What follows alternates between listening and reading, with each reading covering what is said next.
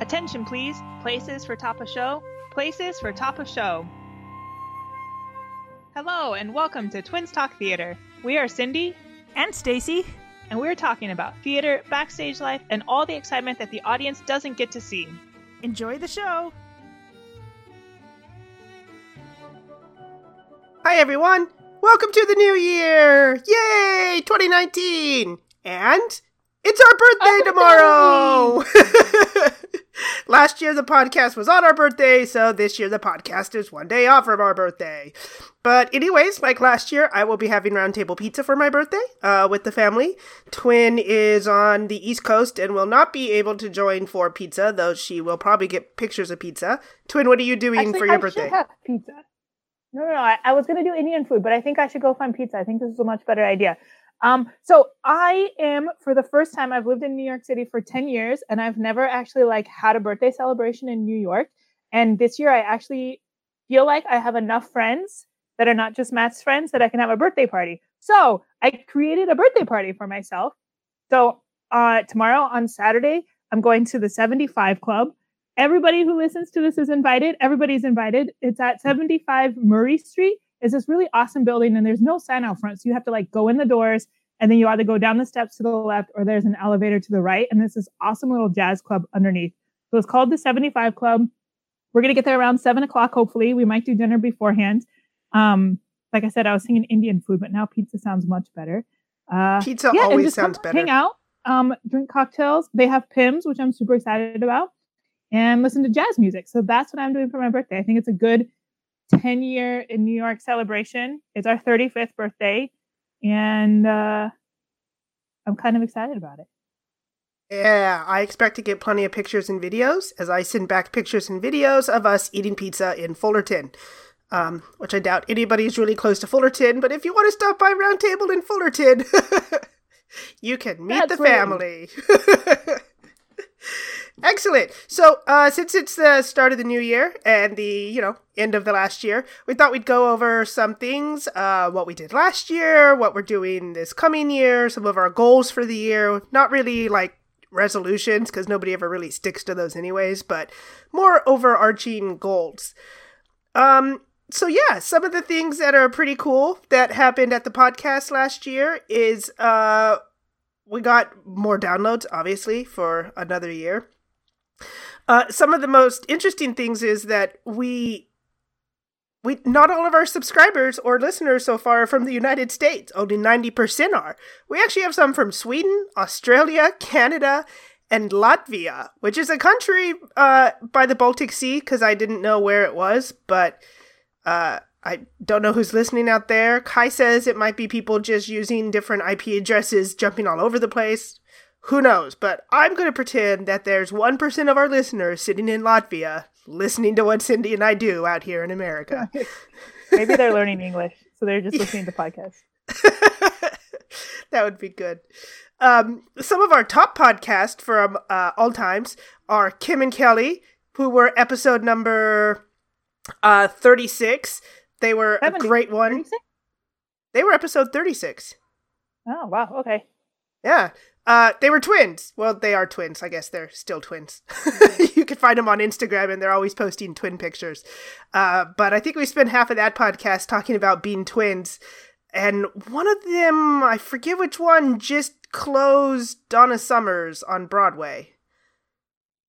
So, uh, yeah, you can always follow them. Uh, one of our, the second highest one we have is Terms and Traditions, which was number 28, one of our uh, early podcasts. And it, it's number second on all time downloads. So I guess you guys like information. Um, terms and traditions. We'll see if we can come up with some other cool terms and traditions. Uh, over the last 30 days, one of the top podcasts was uh, obviously the more recent ones. The episode we did with the production team of Madame Butterfly and Opera Columbus was uh, part two, which is interesting that part one is not one of the top ones, part two is. Uh, but that was also a good one. I mean, they're all good. I, I should stop saying that because we try not to do bad podcasts. But uh, that one, um, Ashley Flowers and Eric Hartz is number two in the top 30 days, in the last 30 days.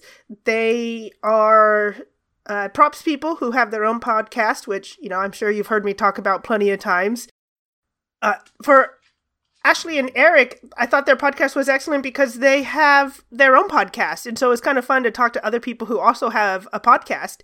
And Eric has a couple books out. Uh, I got one for Christmas, actually, and I gave Larry Murrah one for, for his birthday, which was two days ago, uh, which are excellent books. I've gone through and looked at all the pictures. Soon I'm going to have to read words, but those are uh, excellent books. Uh, so yeah, that's kind of an overview of what we've done. I think.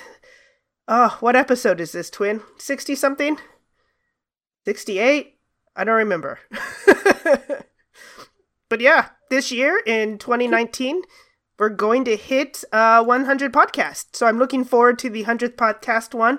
We're going to have to think of something exciting to do for that, but luckily we have a couple months before we get there. Uh, I looked it up. This podcast is going to be number 66. Guess it's a good one to start the new year with. It'll be close to the end of the year. That's interesting number. Okay. uh, so yeah. So what uh what excitement have you been up to, Twin? We were thinking of talking about some of the uh back and forth what shows we did during the the last year uh, one thing we wanted to talk about is the Cindy wanted to do shows based on month, but I said I couldn't do that because sometimes I have multiple shows in one month, and then sometimes I go a couple month without shows, which is one thing we were talking about before the podcast. Cindy and I both do kind of long term work on shows as TD and production manager or stage manager were there through the whole process. So I did 11 shows this year. Twin, how many did you do? Uh, one, two, three. Yeah, that's weird because like these three are together and those two are together. But I guess if you just look at the titles, I did one, two, three, nine or ten. Nine plus a concert. nine nine plus a small little thing. Uh, yeah, so that that looks about right. So that's about normal for us. Some of our designer friends do 30 shows a year because as like a lighting designer or a sound designer, most of their job is most of I'm not going to say most of their job, most of their physically being at a theater doing stuff is just during tech week and possibly previews. The rest of it is done at home. So a lot of designers can do a lot more shows in a year because they don't physically have to be building the set for a couple weeks or at rehearsals or pre-production they can sit at home or sit on an airplane or sit somewhere and work on paperwork and drawings. Uh, so I'd say, you know, maybe a show yeah, a month between 9 and 12 is about normal for Cindy and I. Right. But I think lighting designers, at least a few that I know, it's like 30 to 40 shows a year, which is which is crazy to me to like be able to think about that many shows at once. But yeah, um, I get because I spend six, seven, eight weeks on one show, so I like focus on that one show and then move on to the next show. Yeah, it's hard when I do because sometimes I do multiple shows. Uh, to try to split my time between multiple shows and then jump back and forth and remember what prop list goes where, what crew person I need for what job, where I'm driving to today. Uh, the other well, we thing is go back and forth a bit. So, do you have a do you have a January show? Uh, I did a couple shows in January. I did Peter Pan Jr. at the Norris. And right after that, we jumped into, I think we were loading the stage like the night we struck Peter Pan. We were loading the set for Picasso at Lapin Agile, also at the Norris. And then right after that, I think this one didn't come out till February, but Beauty and the Beast at the Norris, which was a kid show. So two kid show and one professional show at the Norris, which wraps up my nine and a half years at the Norris were those three shows. And then I did a small thing in January. Um, I actually took a couple months off at the beginning of the year to help my sister in law with her. She had a newborn baby. And so, being the closest female relative, I stayed home for a while.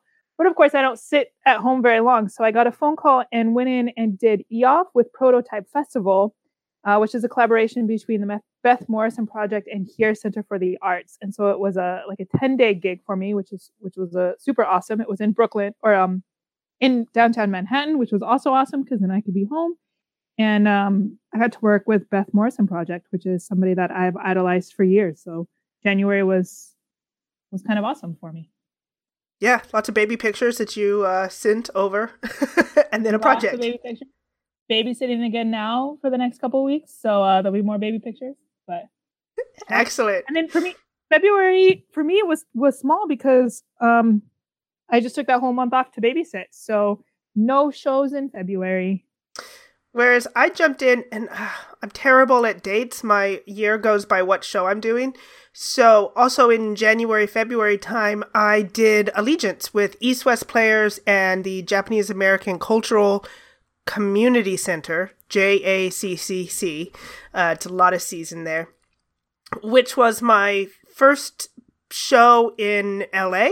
It was my first show with East West Players and JACCC, and also a very big show. George Takei was in it. It had a pretty big cast, a huge set. Um, the opening party Cindy came to, I don't know how many people were there. It was like a sold out house. They had all kinds of food and drinks and a red carpet and reporters. And Twin and I took pictures, which is currently on our Facebook, the opening night picture of Allegiance. So that was uh, quite a big show, but I was doing that show on top of Beauty and the Beast. So I actually missed tech of Allegiance because I was in tech for Beauty and the Beast at the Norris. So yeah, kind of difficult. I can't remember if that was January or February. right? It was Not early. in California. It was end of February, early March. Oh, okay, good. So I kind of jumped a couple because again, I don't know what month it is. They just End What of February. on? So yes, and I think it was that day because like we literally flew all morning long, landed, spent like two hours doing something, eating, and then we got dressed and went to the opening night of Allegiance. It was a long day for Matt and I. I think you both So took a nap. February. Yeah, I think you took a nap. both of you, probably with the dog. Probably, we both probably took a nap. Yeah, that's true. So then in March, again, I didn't do any shows. Um, Matt and I were on vacation. We flew straight from California to Florida. Um, so the big thing for us in Florida is that we stopped by Palm Beach Opera and checked in on a rehearsal because Brett, who was on our podcast, and Tracy, who's been on our podcast, were both in rehearsals for um, that night that I went. We were doing Marriage of Figaro. Uh, Tim, who's been on our podcast, was there as well. I like saw him out of the corner of my eye, and then he disappeared, and I didn't actually get to say hi. And David Adam Moore was in that rehearsal that I saw, who we've had on our podcast. We brought him on the podcast to talk about his his design and his production elements. Um, but in Figaro, he was playing the Count, I think. So it was a very interesting collaboration of, of all people coming together. But that was kind of my big theater thing in in March was to see all those people down in in Florida while I was on vacation. Yeah, Twin takes vacations. It's good. Uh, during that time, I think I jumped into The Little Mermaid, which was with Soundstage Live, Jeff Kaysen, who was uh, an early one on the podcast. I think he was single digits. I didn't actually work on any of the show. I was in charge of the front of house, uh, lobby setup, tear down, and that's the first show that Kai's ever done. Uh, he was running First and only show so far, right?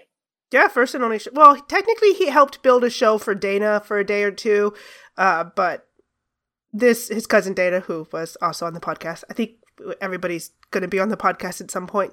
Uh, but he was actually running the interaction with the cell phones for that, and so he had an iPad that was running what everybody's cell phones were doing during the show because it was an interactive uh, show. So that was fun for him to be on headset for the first time and hear what it's like on our end the headset and the chatter and the backstories of everything while the audience is watching a show. Which is super entertaining. I had people do that for the first time this summer in Teatro Nuovo, and they were like, "You guys got to do a lot on headset." Yep, this is true. Yep. Not being on headset, you miss half the show. You guys just don't understand that when you're not on headset. uh, okay, so did you finally go back and do a show? March, April, May? Yeah, April's when I finally started going back to work. So my babysitting duties were done for a little bit. And April was when I went out to Opera Omaha, my first show in Opera Omaha, which was The Wreck, which was a show that we created and put up in 10 days, uh, which was crazy. and awesome and a really, really great experience. And Omaha is actually where I'm going to next in two weeks. So I'm excited to make that connection and to to, to return to Omaha. This time not for a new show. We're doing Elixir coming up. But anyways, that was my April. I spent four weeks out, out in Omaha making really, really great friends. Yeah, I don't think I did. Got nothing any- after that? May and June. I then flew out to Portland Opera where I did Faust. Uh, we had Bear Claw, Vita, David Adam Moore all on our podcast. That's where I did Faust. It was probably one of the best shows I've ever called in my life. It And you were was so nervous about some of those cues. You I was like scared. I mean, it was I I should have counted.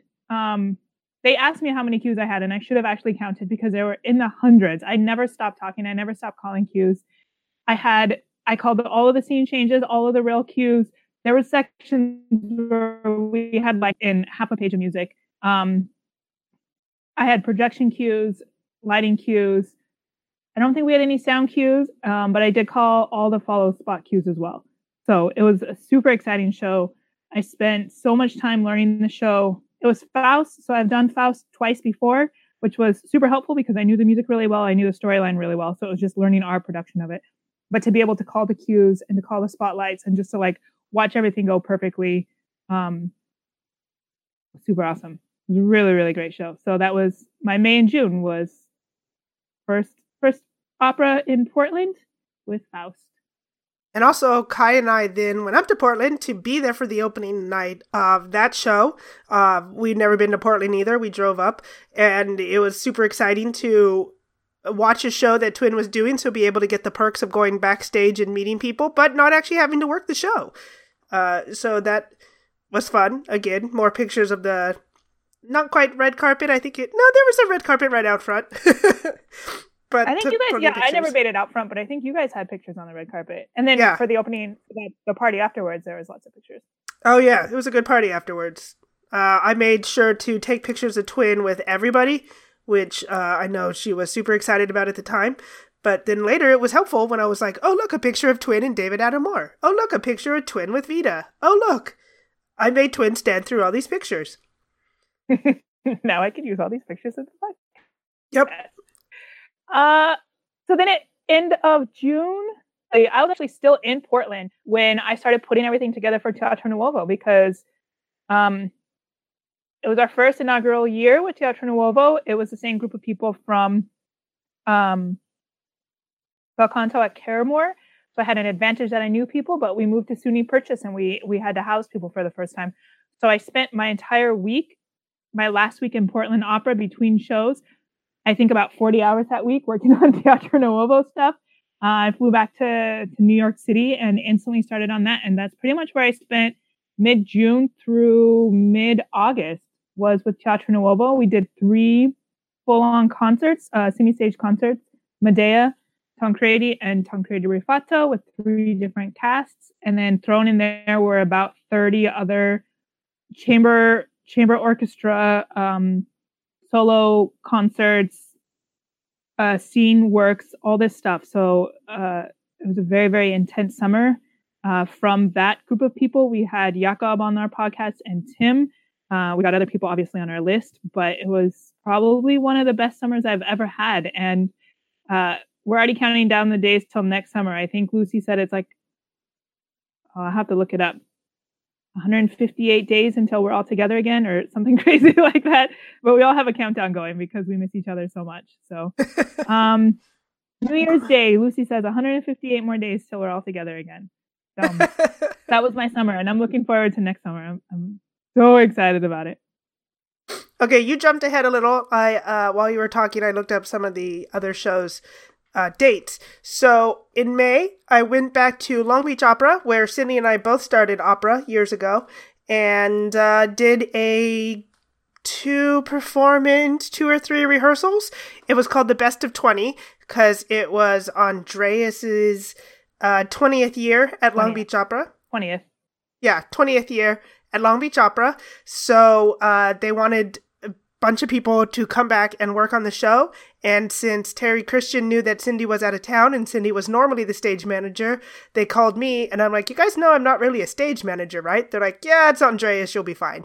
Which is true because it's not like Andreas sticks to uh, typical stage management duties when he hires people. So it was fun, and I got to hang out with a bunch of old opera friends that uh, we haven't seen in a while. Uh, sit twin a lot of pictures, perform in a space that uh, is one of Cindy's favorite booths in the world because it has a bathroom.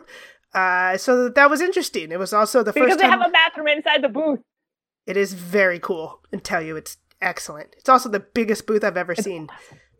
But uh, that's the first Yeah. time I've stage managed a show in probably 11 years.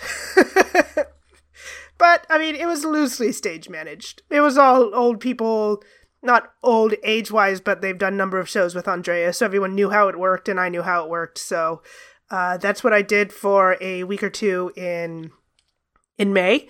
Then, because I'd left the Norris uh, in March, I had some downtime before I'd found some other work. So I went to the Long Beach Playhouse and helped build a show there uh, called Flight, which I made a pretty impressive looking tree I was excited about. Uh, what month were we on, Twin? Did we hit June yet? I was up to August. Oh, man, all of Okay. them go together. You know, like you said, I spend like six to eight weeks per production. So Teatro Nuovo for me started the end of June and went through the beginning of August. That's true. Okay, so then in my June, uh, I went to East West Players and built a set called As We Babble On. It was during that time that I talked to Andy Lowe, and I was hired for two months to move their 6,000 square foot warehouse over and rebuild and design it, which, by the way, I'm super excited about. Uh, if anybody wants to come see the warehouse or rent anything, it's gorgeous. Uh, and then they we were in talks for me to join East West Players as a part time person around that time, but I had to hold off on that because I then went into a new work that I took because I thought Twin would like it. It was called Mannequin Man by Day and Tenor by Night. I love that that's how you accepted a job. You're like, this is weird. This is strange. Cindy would like something like this. right? That's that's why I did it because I was like, okay, you're rehearsing in a warehouse. It's a new work. It's uh, written by a guy who has studied opera. Perfect. I'm taking it. Uh, so I'm sure if anyone followed us on Instagram, I have about five million pictures of Mannequin Man or Tenor by Night or however you want to call it because it's a long title. Uh, but yeah, that's the that was like the crazy, exciting, weird new work show that I did. And uh, I went to El Portal with that one, which later in the year I went back to El Portal in North Hollywood uh, to do another show. But that that brings me through August. Great. Then my after Teatro Nuovo, I had three days off, maybe four, and I drove myself down to Opera Philadelphia, which I feel like is now my home away from home. Uh, Long Beach used to be my home away from home, but now Opera Philadelphia has my heart. And it was August and September that I did Queens of the Night and Ne Quittez Pas. And I, I call it two shows. It was really more like four shows, all in the same space, but two different directors and like all different casts. Um, again, another super amazing experience with a crew that I don't think I've ever loved a crew as much as I loved this one. And crazy hours, long hours. We drank a lot of coffee and ate a lot of Dunkin' Donuts because it was across the street. But I did two really, really great shows with some really wonderful people. Um, some new people, some old people, some people that I never worked with before. But uh, I got to work with Dan Perlstein again. I got to work with Maggie and Drew again, um, Rachel again, which was super great. I got to meet new stage managers. I got to spend my summer or my August, September with Brett and Tracy again. We were on different shows, but um, we still managed to see each other on a regular basis. So that was really awesome. And again, non-traditional venue. So it was a, a rock concert. So then I got to make friends with a whole bunch of people who work at rock concerts, which which was very different. It was very awesome. And that was my August, September. Not your normal uh, opera scene. Not no, this was definitely not the normal opera scene. I did Queens of the Night was a um more or less a opera drag show. Uh, but I don't think I've ever done a show that I had laughed so much at. So, and to have the whole crew, which was also awesome. So, you know, you're with these like crew guys who could care less about what show you're doing. They just know how to move scenery. And they were sitting in the house with me, like watching the show, crying from laughing so much. And they didn't even know half of the opera jokes, but I think they were laughing because I was laughing and they would they would lean over to me and be like, "Is this an opera joke?" And I'd have to explain to them why it was really funny and then they would bust up laughing. But I gave everybody an education on that one. So it was really cool. They all uh, know a lot more about opera than they did before we did that show. and awesome. uh, about drag queens and stuff like that. It was yeah, some pretty impressive costumes for were, that show. They were more used to that. Like they're like, oh yeah, we've worked with Dido many a times. We know all about this, but it was the opera that that was new to them. But they all became opera fans after that, so it's all good. Uh, okay, jumping to October. I did my technically third show at East West Players. By this point, I am now a part time East West Players person as the technical and facilities manager. We did Vietgone, which is a fairly new work. It has been done a couple times around. Um, I think it actually was workshopped and premiered at South Coast Rep uh, down in uh, Orange County, up by me. Orange County. Yep. So I did Vietgone and then what were you doing? I my last week in Philadelphia, I got an email from a friend of a friend saying, "Hey, are you free these 10 days in October? We're doing um, a show in a cemetery." So I spent part of October at the Greenwood Cemetery in Brooklyn doing scenes from Frankenstein and Telltale Heart, which are both two new pieces written by Greg Kaller. Um, I got to work with Tlaylock as a lighting designer, and uh, Sarah was our director, and Andrew Osley kind of came up with a whole whole thing and produced it and curated it. And um, and I spent ten days in a in a catacomb. It was totally right up my alley, and it fit perfectly. I came home from Opera Philadelphia, and then very next day I went. I drove to the to the cemetery. It was also the closest job I've ever had to my house. It's literally four miles away. I got there in like 10 minutes. It was so amazing. Wow. It, yeah, that's it pretty was good. Super awesome. That never happens in Brooklyn. So that was really awesome. And again, I made really great connections. And um, there's some things coming down the line for 2019 that include these people as well, which I'm very excited about. But I'll talk about that later in the podcast, hopefully.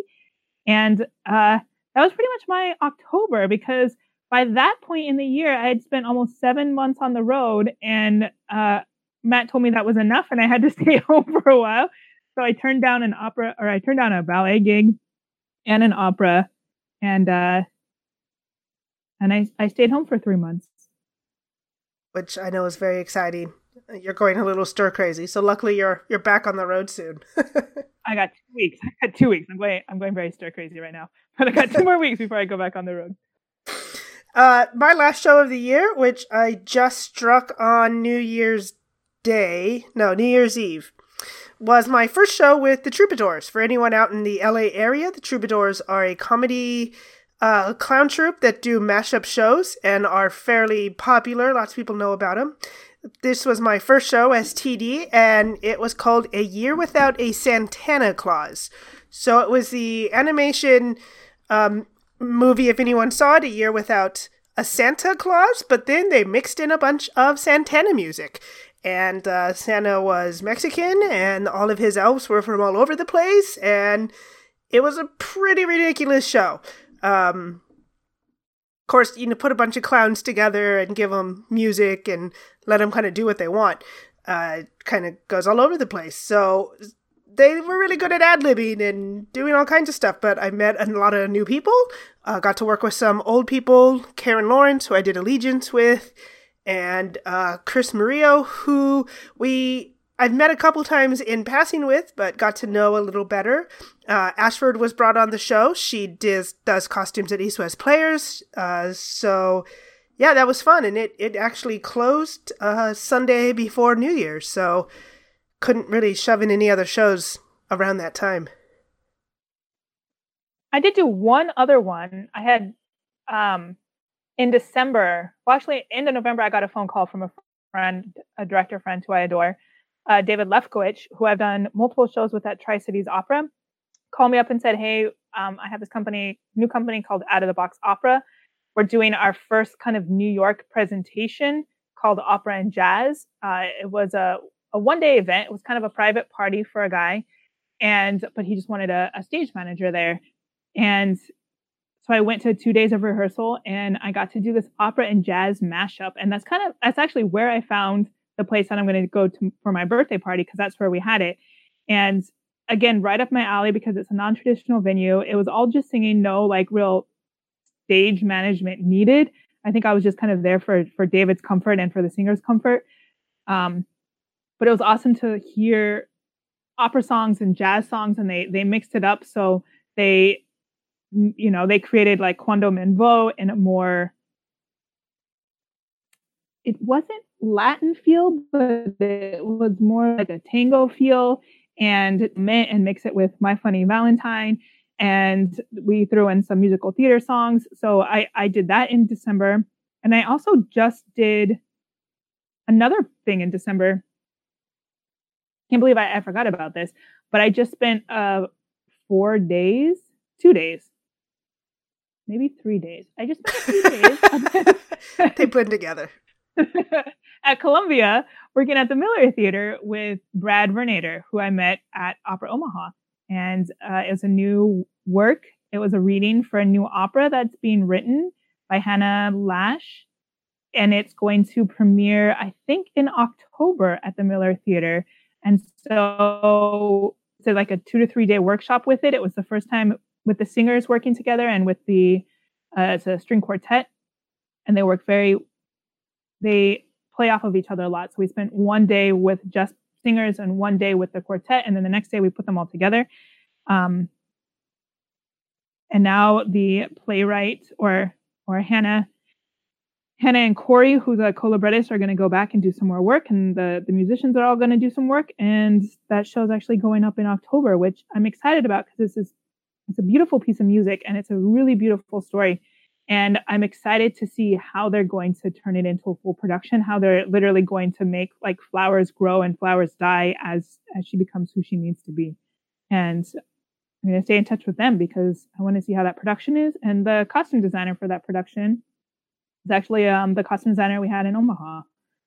So opera is like a crazy small world. I know like LA is a small world and everybody knows each other, but I feel like opera is, you know, you'll work with somebody in Omaha and you never think that you're going to see them again. And then you run into them in Penn Station in the middle of, of December. And next thing you know, you're working with them at the end of December. So, yeah, especially in Penn Station. Year. Surprising you found anybody there.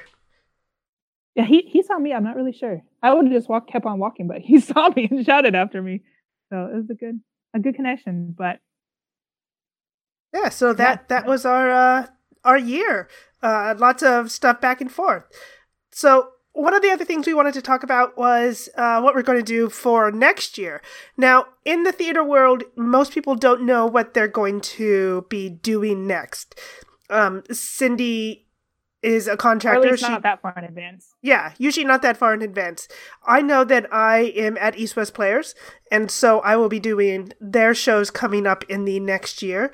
Um, the first one would be Man of God, which we started building a couple days ago, and on January 2nd started rehearsals, for. And then in May, East West Players is doing Mamma Mia, which uh, we're starting on getting a production team for. And then I have a signed contract with the Art of Acting Studios in Los Angeles, which is an MFA program for actors. I have two contracts with them.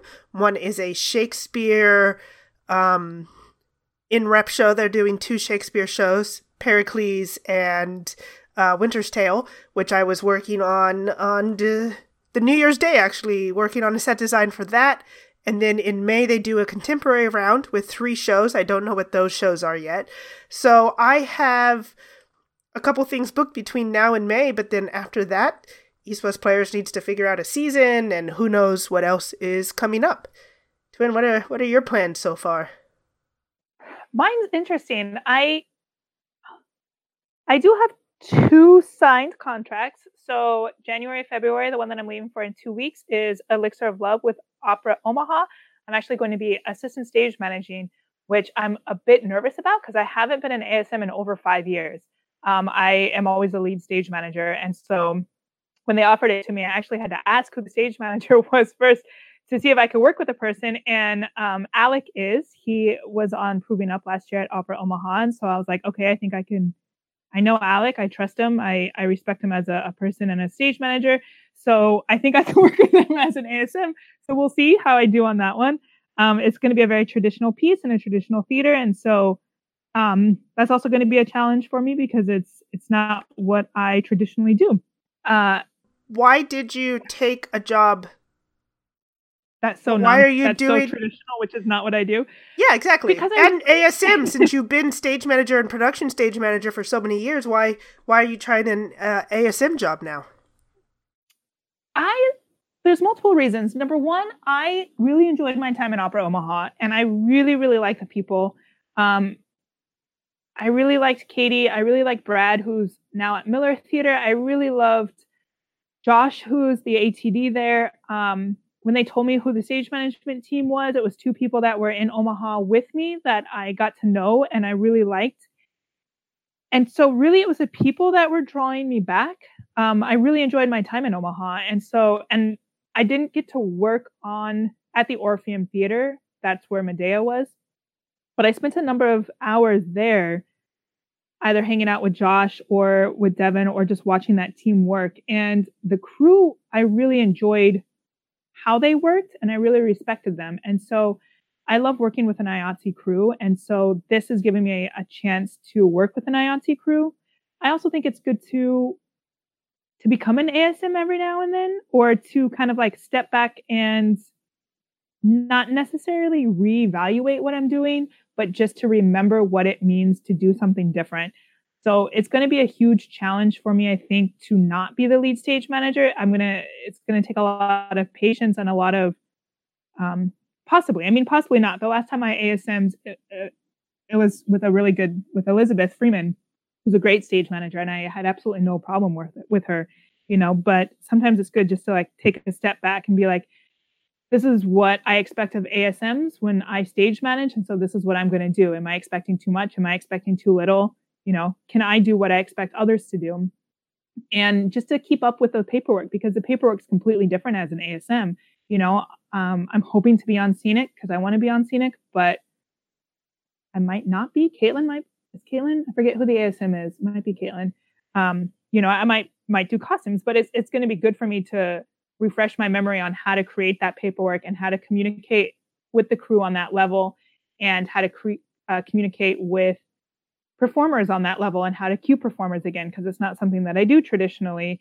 And you know, just to refresh my mind on how to work in IOT and then IATSE House and what those rules are. And they're all things that I know, but it's not things that I do on a regular basis. So I just thought it would be kind of a good challenge for me and kind of fun to to step back and take on another role and spend more time in Omaha, which I'm going to be freezing my ass off. So I'm a little bit worried about that. But I already know where all the good coffee shops are and where all the good food places are. So I think I'm going to be okay. Yeah, I think I think you'll probably live. Hopefully, you live. I might live.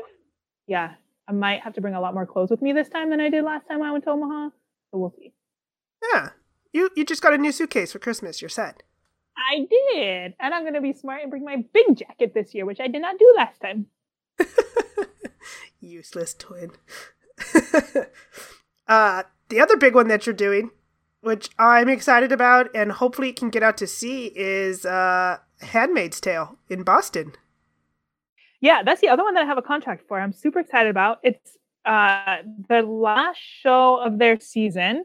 Um, it's not actually the show I had asked for, but other shows were all booked, and so they're like, "Do you want to take this one?" And I was like, "Oh, sure, I guess." Um, Boston is another place. I really love the people when I was in Boston, and so I would kind of do anything that they asked me to do. But a little bit about *Handmaid's Tale* is it was first. I got to look this up because I never can remember. Um, it was turned into an opera by a Danish composer. Um, I want to say it's Poul Ruders. I'm not sure Yep. if that's how you pronounce it. I, but I'm it looking in- at it right now. um, back in 2000, he he created he turned um, Margaret Atwood's book into an opera, and it premiered in the Netherlands somewhere. Premiered in the Netherlands in in uh, Copenhagen in 2000. It then was at English National in 2003, and then Minnesota Opera did it in 2003 in the United States. They did a version of it in Toronto, which is Margaret Atwood's hometown in 2004, and that was literally the last the last time it's been produced. So it hasn't been done in 14 years. It's only been done once in the United States, and that was 15 years ago. And obviously, that was all way before the TV series came out. And so Boston Lyric decided to create a new production of it, um, which is really cool. Uh, I know that I need to read the book. So, because I know everyone's going to have read the book, everyone's going to have to watch the series, and there's going to be a lot of discussion on it. I think there's going to be a lot of challenges with it because everybody now has seen the TV series. And so they're going to have these visual um, cues in their head that they're going to relate to, like the specific dress or specific music that's with it. And so I'm really curious to see how our designers and our production team are going to like make it their own. Uh, we're doing it in a, I want to say it's a, a basketball court somewhere in Boston. So obviously uh, non-traditional, which it says it's at Harvard University Ray Laviette Pavilion. Yeah, so non-traditional, yep. not a theater. It's a refurbished and rededicated arena for men's and women's basketball. So why not do an opera there? This is why I love Boston. Uh, so that's what we're doing. It's the the thing that I'm having a problem with right now is it's almost always been performed in English, except for when it premiered in Copenhagen, and the only recording is the Copenhagen one. So the only recording I can find is in Danish, even though I'm pretty sure we're doing it in English. And so right yeah. now I keep listening to the music, but I have no idea what's going on because I don't speak Danish. Um, which Good, is a problem. But but I think that one's going to be really cool, and I'm excited to go back to Boston. I'm excited to work with that team again. Um, I think and the, the so directors Anne Bogart, who has quite a name for herself. So I'm excited uh, for you to work with someone. Well, I mean everybody, but Anne Bogart has such a name. I want to know, you know, what are the backstories? How is she to work with? yeah, exactly. I'm really curious. I know uh, Darlene has worked with her before and really enjoyed her, and I've, I've heard really good things about her. So I think that's, yeah, it's just it's going to be a really good mix. I can't remember who my ASMs are. I think at least one of them might be the same of who I had last year. Um, but yeah, it, it, the, again, the group of people at Boston were wonderful. The group of people I worked with in Omaha were wonderful, and so and same with Philadelphia. You know, all of these people that I work with, I love so much that kind of whatever show they ask me to do, I say yes to because it's so much fun and and that's what makes what we do exciting. And so when you get to meet people that you love working with, then you you keep going back. So so those are my first two shows next season and i wish i could tell you what my other shows are because i've i've been in communication with three four four or five other companies um, offers have been made, but we're still negotiating certain things. Um, I know I'll be back with Teatro Nuovo. That's a given. Uh, we don't know our season yet. Uh, that's still being worked out. We're we're we're still playing with different things. We're trying to figure out, you know, if if we're going to do some outreach touring, uh, what our concerts are going to be. Um, I think offers have been made, but we're still working on that. My role for that company is going to up the ante a bit um, which I'll, I'll get to in a second. I've been obviously talking to Opera Philadelphia. I want to go back. They want me to go back, but they're also still still working on their because they're Opera Philadelphia has a full season and then they do the festival, which is kind of like a second season that they do. So they're in the middle of their actual season, and so I know they're they're working out the actual festival part of it. Um, but fingers crossed, I go back to Philadelphia because I love it so much there. Um, I've been talking to Andrew Ousley, who is with Angel Share and um, what's the one up in Harlem? Uh, something cat- Crypts and Catacombs. He does a, a, performance series up there, and so I've been chatting with him about working on that. That's where I did uh, scenes of Frankenstein. So I'm hoping to do more of that. Um, and who knows, more more things might come out of the other companies that I've worked with. Um, smaller contracts always come up. I feel like I keep getting these one and two week contracts in in New York City, which is really awesome to kind of keep me home for a little bit, keep me grounded. Um, a lot of new works. What I love about my next season is that it in Philadelphia. They usually get me the fun and exciting ones. Um, Crypts and Catacombs is a lot of concert series, a lot of newer pieces, uh, smaller pieces, but again, non-traditional settings. Teatro Nuovo is not new. It's not traditional, or it's not new works. It's all bel canto pieces, but they're pieces that are rarely done, which gives an exciting opportunity for me and for the performers because it's it's not you know Bohème, which is done over and over and it's a lot more. You get to play with it a lot more, I think. That kind of leads me to what I wanted to talk about, which Stacey mentioned at the beginning of the podcast. Or do you have you talked about yourself? What Stacey mentioned at the beginning of the podcast is, and kind of my idea with New Year's resolutions. People come up with these oh, resolutions, oh, yeah. and and I do have to say I do come up with New Year's resolutions, and I've been pretty good with sticking to them. My best one last year was, as it's already been stated, well, you I need don't to come up with ahead. better resolutions. I don't even try to come up with one resolutions. of my resolutions in 2018 was to read for an hour a day, and I have to say, I'm not sure if I made it. If I was off, I was off by less than five hours. But out of 365 days in the year, I think I did a pretty good job. So, and, and to be fair, you're not technically reading. Some of those are audiobooks. They're all audiobooks, but the fact that I'm actually listening to books. Yeah, that's more like, books than I listen to. History, learning about, you know, there are some new books, some fiction, some history, some um the the great courses. So I got to learn about a whole bunch of stuff. So I feel smarter every time I listen to my audiobook. But I did do over 365 hours of listening or reading to books. So that was a resolution that I kept. So we were trying to talk about like resolutions for theater and this is the one that for me is super exciting and it's it's this is one of those areas that Stacy and I differ in very much because I have sat down and kind of come up with goals and plans and like resolutions more or less for my career and what I want it to be. And I think I've mentioned it a few times on the podcast. But looking ahead to this next season for me is a is a really, really big one because I feel like these things are all kind of coming together. Um, Stacey hasn't, I don't, she doesn't necessarily want to do that. Um, then again, Stacy's always kind of been like that. I always had very clear goals, and Stacy's like, "Yeah, we'll see where it goes." Yeah, um, exactly. Including college. like, yeah, pretty much. so, for me, I really, when I was asked to join Tri Cities Opera, this was probably four or five years ago now. Um, I really sat down and thought about like what I want to do with my career and where I want to go. Did I want to become a full-time production manager at a company or did I want to continue freelancing? And so I had to really consider like where I wanted to be. And I decided to take the position and I stayed there for 2 years and it was definitely the right choice. And I learned a lot and I was able to help a company grow. I was able to help, you know, create a new performance space for them. I helped the performers grow as individuals, as performers. I upped the rental. I reconnected with the different unions and I, I got a stronger union contract for IATSE. There's a lot of things that I did when I was at Tri Cities Opera that I'm very proud of and that I think helped the company and helped the community a lot.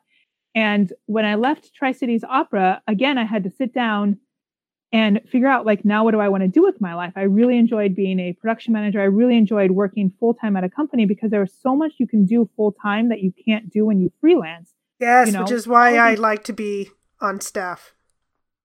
Yeah, there's so when I freelance, which is mostly what I do at this point, you go into a company for six to eight weeks and, and you figure out how that company works and you do that and you can't necessarily help the company grow in the long term. I mean, you could you can help create a really, really awesome production, which I aim to do at every company that I go to.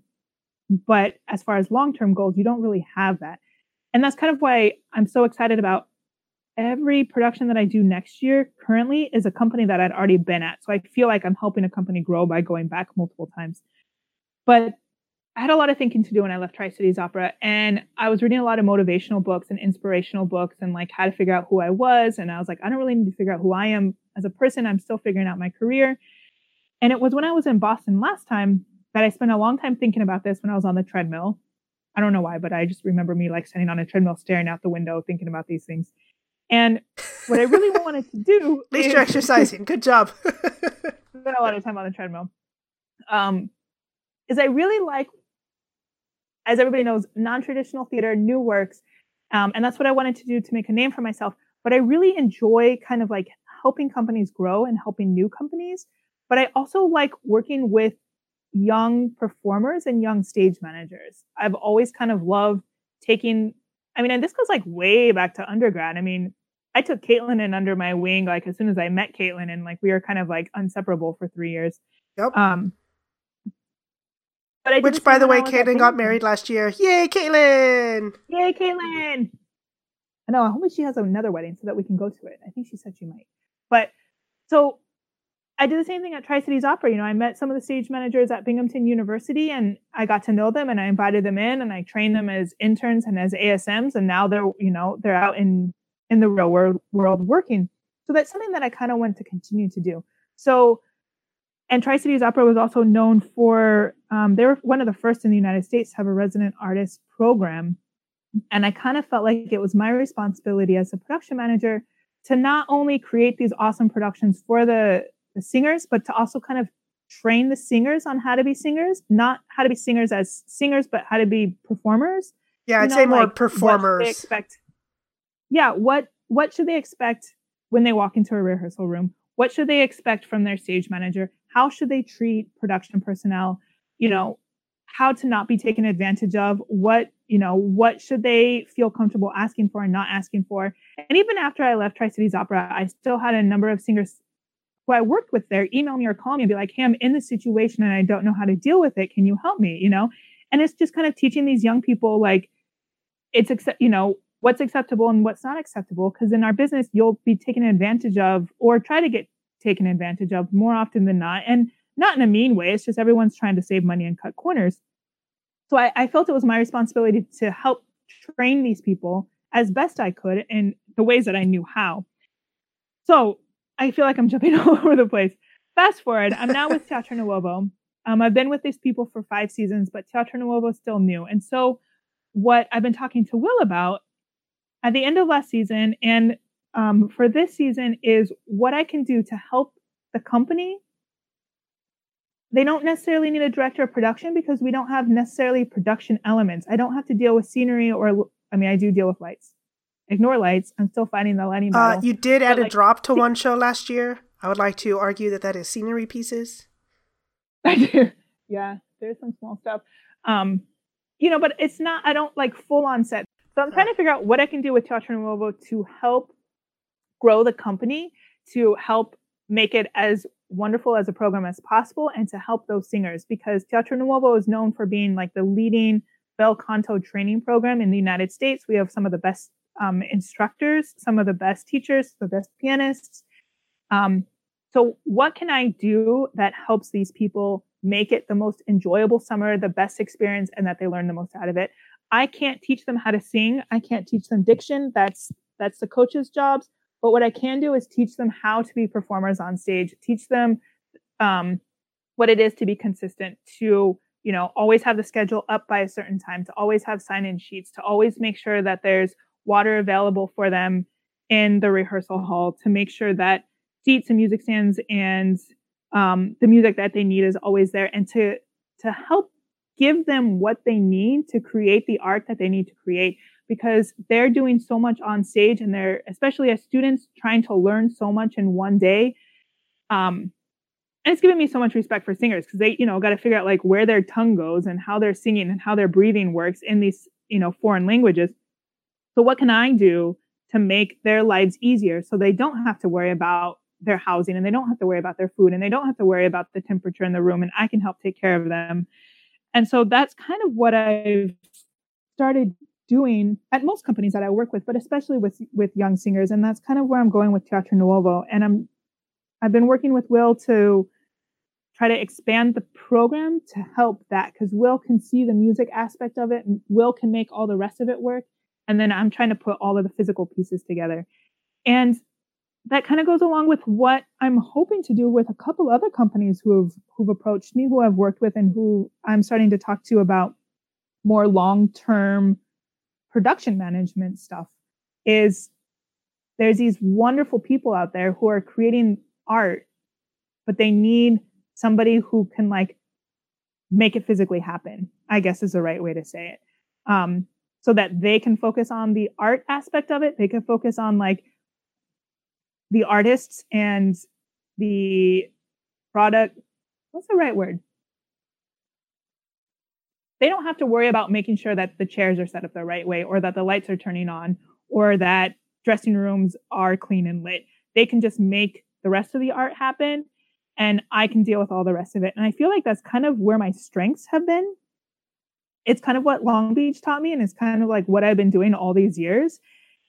and so this upcoming season for me, I think is going to turn into more or less half of stage managing and, and making shows happen, but a lot of making shows happen on a different level by literally finding these spaces and creating these environments that people want to work in and making it positive working environments for everybody.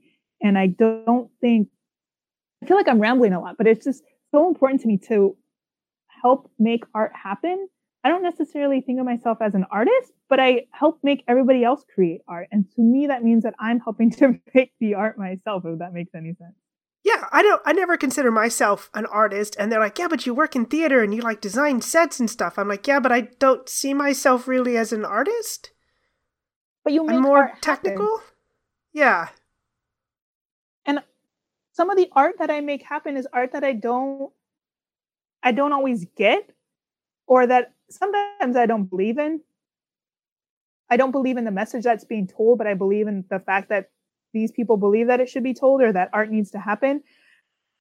You know, um, the rec was kind of confusing and in the end it turned out wonderful, but there were so many times that I was just like, I don't know what's going on, but these people believe in it and this is art to them and audience members are going to show up and this is art to them. And I believe in the world of art so much that I'll do what I need to do in order to make the rest of it happen.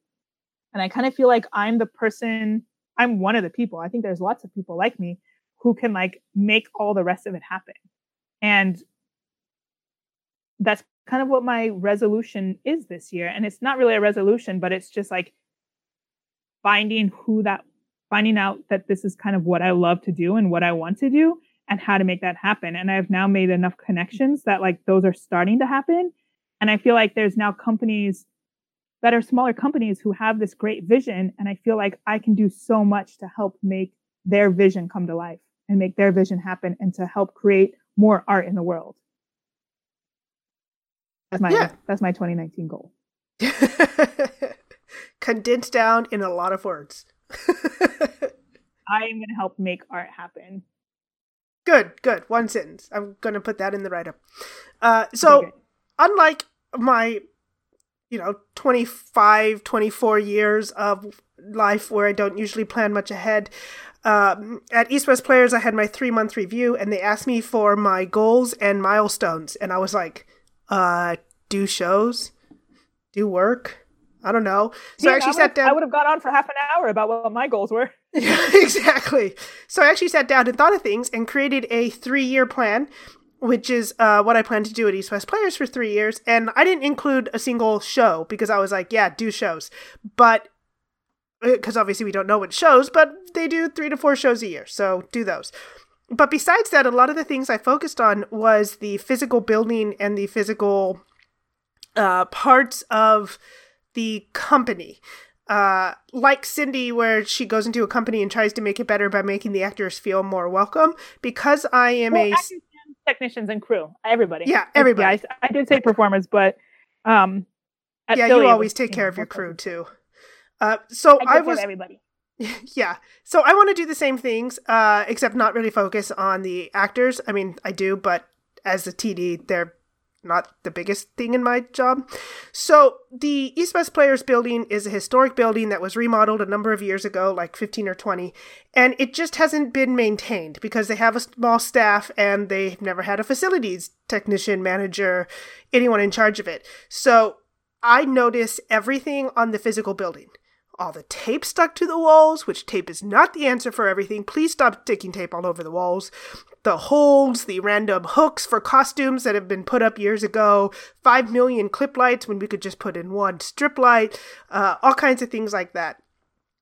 So I am working on not overhauling, but I guess remodeling and expanding the physical aspects of the company. In three years, I want to make that building look look like the quality of the shows that we put on at East West Players. They do great shows, but you walk backstage and it just looks like nobody's taken a paintbrush to the walls in years, which I don't think they have, or pulled off tape from the last 10 years worth of shows. So I'm want to make it look like it's a welcoming, comfortable, warm, maintained place so that when actors walk backstage, they don't feel like they're walking into um you know, a low class dump or anything, so that they feel comfortable taking off their shoes and stepping on the floor and know that it's been mopped recently and not been dirty. And make it so that people want to work there. Because even though consciously people may not think about what it looks like, uh, subconsciously everyone does. I mean, you pay more for a ho- for a hotel room because of what? It still has a bed and a bathroom like the cheap hotel rooms, but it has nicer paintings on the wall, and the lobby looks pretty, and the toilet paper is folded into a little triangle, and you know, things like that. And really, you still have the same bed, and you still have a toilet, and you still have running water, which is what all hotel rooms have. So I'm trying to make it look better. I'm also trying to uh, up the rentals and uh, the technical stuff because they've not had a full time technical person there. Um, and they've never really been doing rentals. They have a 6,000 or we have a 6,000 square foot warehouse for building sets, for rehearsing, full of costumes and props, and it's just never been maintained or rented out or anything like that. So what's the point of keeping all this stuff in stock if we use it maybe once a year? Let's rent that stuff out. You know how many kimonos we have at East West Players? If anyone needs a kimono or military outfit or anything, we might as well rent it out to the other theaters because why should everybody keep the same stock if we just work together as a community and share these things? And everybody's always looking for rehearsal space. We have rehearsal space. Why don't we have people come in and use the rehearsal space? Um, and just kind of make it more of a not community like everyone just passes it around because obviously we'd be charging some because we have to maintain everything, but just work together. I I don't think theater has ever been about this is mine, you can't have it. Uh, so just opening it up so that people know we have it, so if they need it, they know where to go. So my three years goals are a lot more less show based and more company like Cindy was saying, I'm at a company, so I can help affect the way the company runs. East West Players is already known for doing great work. They do great shows. They advocate for Asian American and people of color to be on stage and backstage and in part of the production. I can't help much of that besides maybe hiring crew, but I can make the buildings better. I can make it more accessible to people for renting or working there or feeling more comfortable or um, yeah, like Cindy said, help make the art by not actually being an artist. Uh, another exciting thing for the coming year is I'm doing set designs, which I've done on and off at the Norris and in previous years, but uh, actually working in a new space on a set design with people I don't know at the uh, Art of Acting Studios in LA is is cool and exciting. I get to actually design a set, not in a space that I've been in 500 years and now twin we're like at one hour and you thought we wouldn't have enough stuff to talk about. Uh yeah. But you talk well, hopefully we're not we're not too boring about the first stuff because like people know what shows we did but hopefully yeah. it'll be good. But i think it's interesting. If not nobody has to listen to it. That's true. Oh yeah, by the way, everyone, I am renaming the podcast to Twins Talk Theater and Dungeons and Dragons and Pets, since I noticed we post a lot of pet pictures. Uh, people with their pets or Doggington helping me do recordings or something like that. So hope you're all ready for an expanded uh, Twins Talk Theater. yeah, I told See Matt, how many... Matt's like, that's a really long name. I was like, I know, but that's what Stacey talks about all the time is Dungeons and Dragons and Dogs. Hell yeah which or I did play Dungeons and Dragons the uh, day before our birthday, so that's what I do with a dog. With a dog, I did not do that. So yeah, okay. that's that's our birthday podcast. Um, feel free to join us if you're on the East Coast or West West Coast to come celebrate our birthdays and have some drinks. I'll be drinking Pimm's if anybody wants to drink Pimm's with me. Uh, they have and... wine at Round Table. I'll be drinking wine. Beer is also served. And continue to, to to listen to Twins Talk Theater because we have a, a, cool podcast coming up next week, which I'm very excited about. I've already written down all my questions and I'm prepped for it. yeah, prepping for things. Okay, thank you, everybody. Hope you have an excellent new year, and uh, we will be talking to everybody weekly like we did last year. Perfect. okay, Thanks. bye, twin. Bye. Thank you for listening to today's podcast. For more, visit our website at twinstalktheater.podbean.com. and subscribe on iTunes or Google Play Music. You can also interact with us on Facebook or Instagram at Twins Talk Theater. Title music, Danse Macabre, is provided by Kevin MacLeod of Incompetech.com under Creative Commons License 3.0.